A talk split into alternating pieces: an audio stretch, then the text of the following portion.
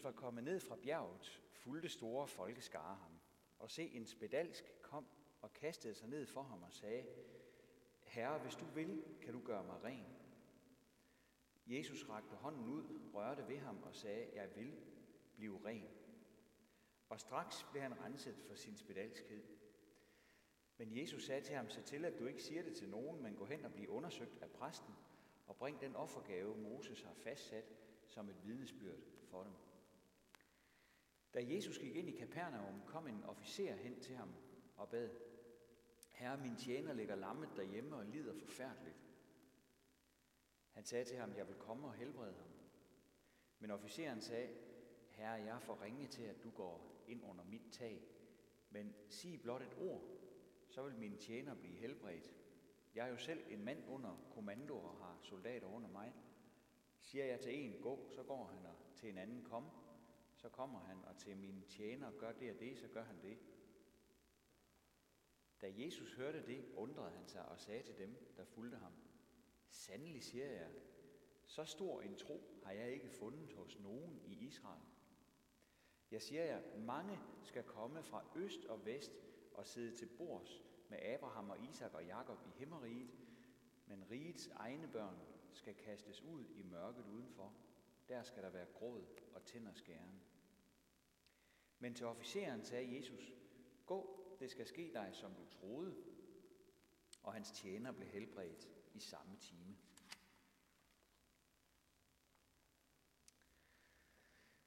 I Kina er myndighederne gået i gang med at registrere alle borgere i et nyt digitalt informationssystem. Den kinesiske regering er helt åben om, at man har som formål at rangordne indbyggerne, alt efter hvilke venner de har, hvad de køber og hvor de køber det henne, hvilken tro de har, deres holdninger og meget andet, som man kan indsamle data om. Der er 1,4 milliard kinesere, og målet er, at de alle sammen skal overvåges af systemet, sorteres og rangordnes. Hvis en kineser scorer højt efter regeringens pointsystem, så får vedkommende adgang til sociale privilegier og økonomiske fordele. Så kan man for eksempel få social hjælp, hvis man får brug for det, eller komme på hospitalet, hvis man bliver syg. Omvendt, hvis man som borger scorer lavt, så vil det betyde, at man mister sine rettigheder. Så er der ingen hjælp fra det offentlige. Social hjælp og sygehus er lukket for en, og man mister også retten til at bruge offentlig transport. På den måde vil myndighederne dele mennesker op i forskellige grupper, hvor det kun er nogle, staten er der for, hvorimod andre fryses ude. Når vi hører om det, kan vi godt forarves over kinesernes kyniske façon. Og det er der da virkelig også grund til. Men den ligner jo i bund og grund noget, vi kender vældig godt herhjemme i Vesten. Meget af det, der foregår på Facebook og andre sociale medier, handler lige præcis om at vende tommelfingeren enten op eller ned. Medierne er jo blevet videre udviklet de senere år, så brugere og andre ikke længere bare skal frygte at mangle likes. Romernes gamle tegn for dødsdommen i arenaen, den nedadvendte tommelfinger, er vendt tilbage. Og sammen med den en adfærd, der får kineserne til at ligne søndagsskolebørn. På de sociale medier, der handler det i dag ikke kun om, hvem man vil hjælpe, men desværre også tit om at ønske alt muligt ondt for dem, som man er uenig med. Og hvor det i Kina er regimet, der giver karakter, er det i Vesten den frie befolkning, der fordømmer dem, der falder uden for tidens mest populære hovedstrøm. Det kender vi også godt her i Kristkirkens menighed, sådan som vi samtidig bliver omtalt i kommentarsporene af vores modstandere. Og det kender alle kristne ud over jorden, nogle under langt værre forhold. Mens jeg sad og arbejdede med prædikenen her, kom jeg til at tænke på, hvor er det godt, at Jesus ikke bruger sådan et pointsystem. For det gør han jo ikke. Det hører vi klart og tydeligt i dagens prædiketekst, hvor han tager imod to forskellige mennesker, der begge falder uden for det gode selskab. Den ene er havnet derude fri, ufrivilligt. Han er syg, han har fået en lepra-infektion, som ikke kunne behandles dengang. Fik man den, så blev man bare udstødt af samfundet. Sådan var det. Manden skulle ifølge gældende lov holde sig væk fra byen, holde sig væk fra sin familie, og hvis man så ham inde i byen, så var man i sin gode ret til at vende tommelfingeren nedad, smide sten efter ham og jage ham ud. Det var livsfarligt for ham at gå ind i byen for at lede efter Jesus. Alligevel så våger han det. Denne her mand må have hørt noget om Jesus, om at han kunne helbrede. For han våger sig ind på forbudt område. Og han siger rent ud, hvis du vil, så kan du. Og Jesus både kan og vil. Han tager imod ham, og han helbreder ham lige på stedet. Et lodret under. Bare gå hen og blive kontrolleret. Jesus vender ikke tommelfingeren nedad. Han vender, rækker derimod hånden ud. Den anden i dagens tekst er udenfor på en anden måde. Han er fra besættelsesmagten, officer endda. Hans folk skal bevare romernes kontrol over Israels land, som de har besat. Hans opgave er at holde jødefolket på plads, så de ikke kommer på frihedstanker. Romerne var tit hårdere ved lokalbefolkningen. Nu er der noget, der tyder på, at det ikke galt ham her i Lukas evangeliet. Hører vi, at der var nogen, der lagde et godt ord ind for ham og sagde, at han elskede jødefolket og endda havde bygget en synagoge i byen til dem for sine egne penge. Men alligevel, han var stadig en fremmed og en repræsentant for den voldelige kejser i Rom. Han var sådan en mand, øh, når han var gået forbi, så spyttede man i jorden. Han var ikke en af vores egne. I de lokale pointsystem fik han dumpe karakter, og han havde bestemt ikke udsigt til hjælp af nogen art fra deres side. Men Jesus tog altså også imod ham og hjalp ham, endda med et under på langdistance, som han også selv havde lagt op til. Officeren sagde også, hvis du vil, så kan du. Det sagde han på sin egen måde, nemlig ved at sammenligne Jesus med en officer, der som en selvfølgelighed kan kommandere, som han vil, med sine underordnede. Pointen er, sådan kan du også kommandere med sygdom, hvis du vil, Jesus. Og det kan Jesus, og det gør han. Så der er hjælp at hente hos Jesus, både for folkets fjende og for den udstødte. Begge får lodrette under at se, Guds søn, som har al magt i himlen og på jorden, bruger sin magt til gavn for de svage og for hatte. Han er den, der siger, den, der kommer til mig, vil jeg ikke vise bort. Og som vi hørte det i læsningen fra 5. Mosebog i begyndelsen af gudstjenesten i dag, Herren skaffer den faderløse og enken ret og elsker den fremmede. Det betyder, at vi må komme til Jesus med vores liv, som det er, helt uden at have nogen point. Vi bliver ikke rangordnet af ham. Vi bliver ikke sorteret hos ham. Måske synes vi selv, at der er ting, vi ikke kan bede ham om, fordi vi er uværdige, men han ser anderledes på det. Han vil, at vi skal vende os til ham. Det er derfor, han rækker ud her i verden, for at opsøge og frelse det fortabte, os som slet ingen point har. Vi har set det med det blotte øje her ved gudstjenesten. David havde ikke nogen point med, da han kom til Jesus i dag ved dåben. Hvordan skulle han også have nået at tjene nogen? Han kunne ikke engang selv komme hen til Jesus, men han blev båret derhen. Og alligevel tog Jesus imod ham og lagde hænderne på ham og velsignede ham. Det er sket lige siden, når mennesker er kommet fra øst og vest for at få dåbens gave af Jesus.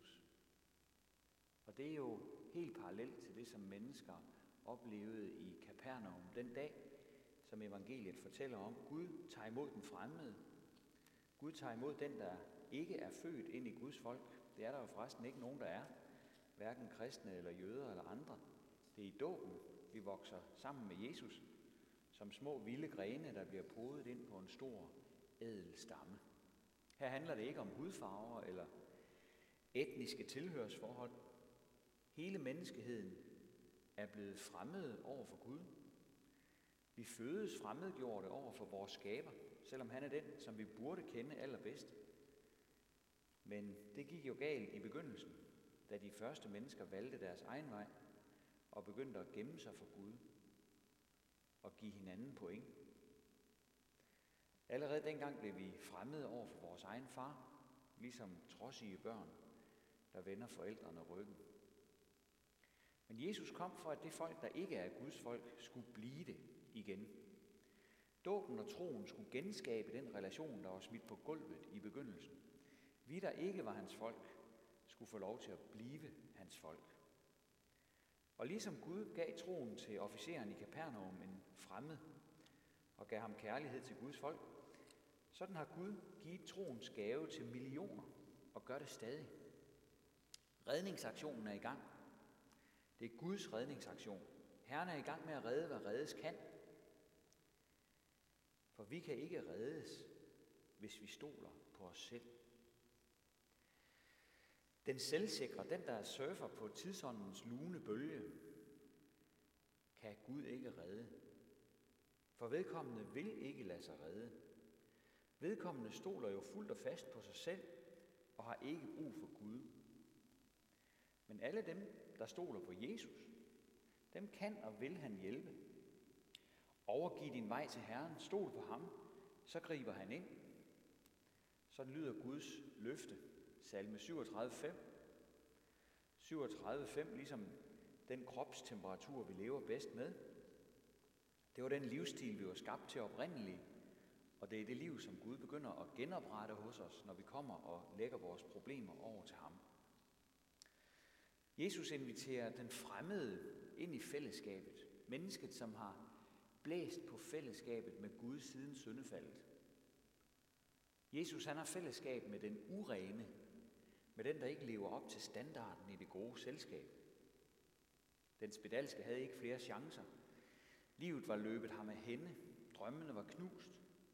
Det var slet ikke gået, som det skulle.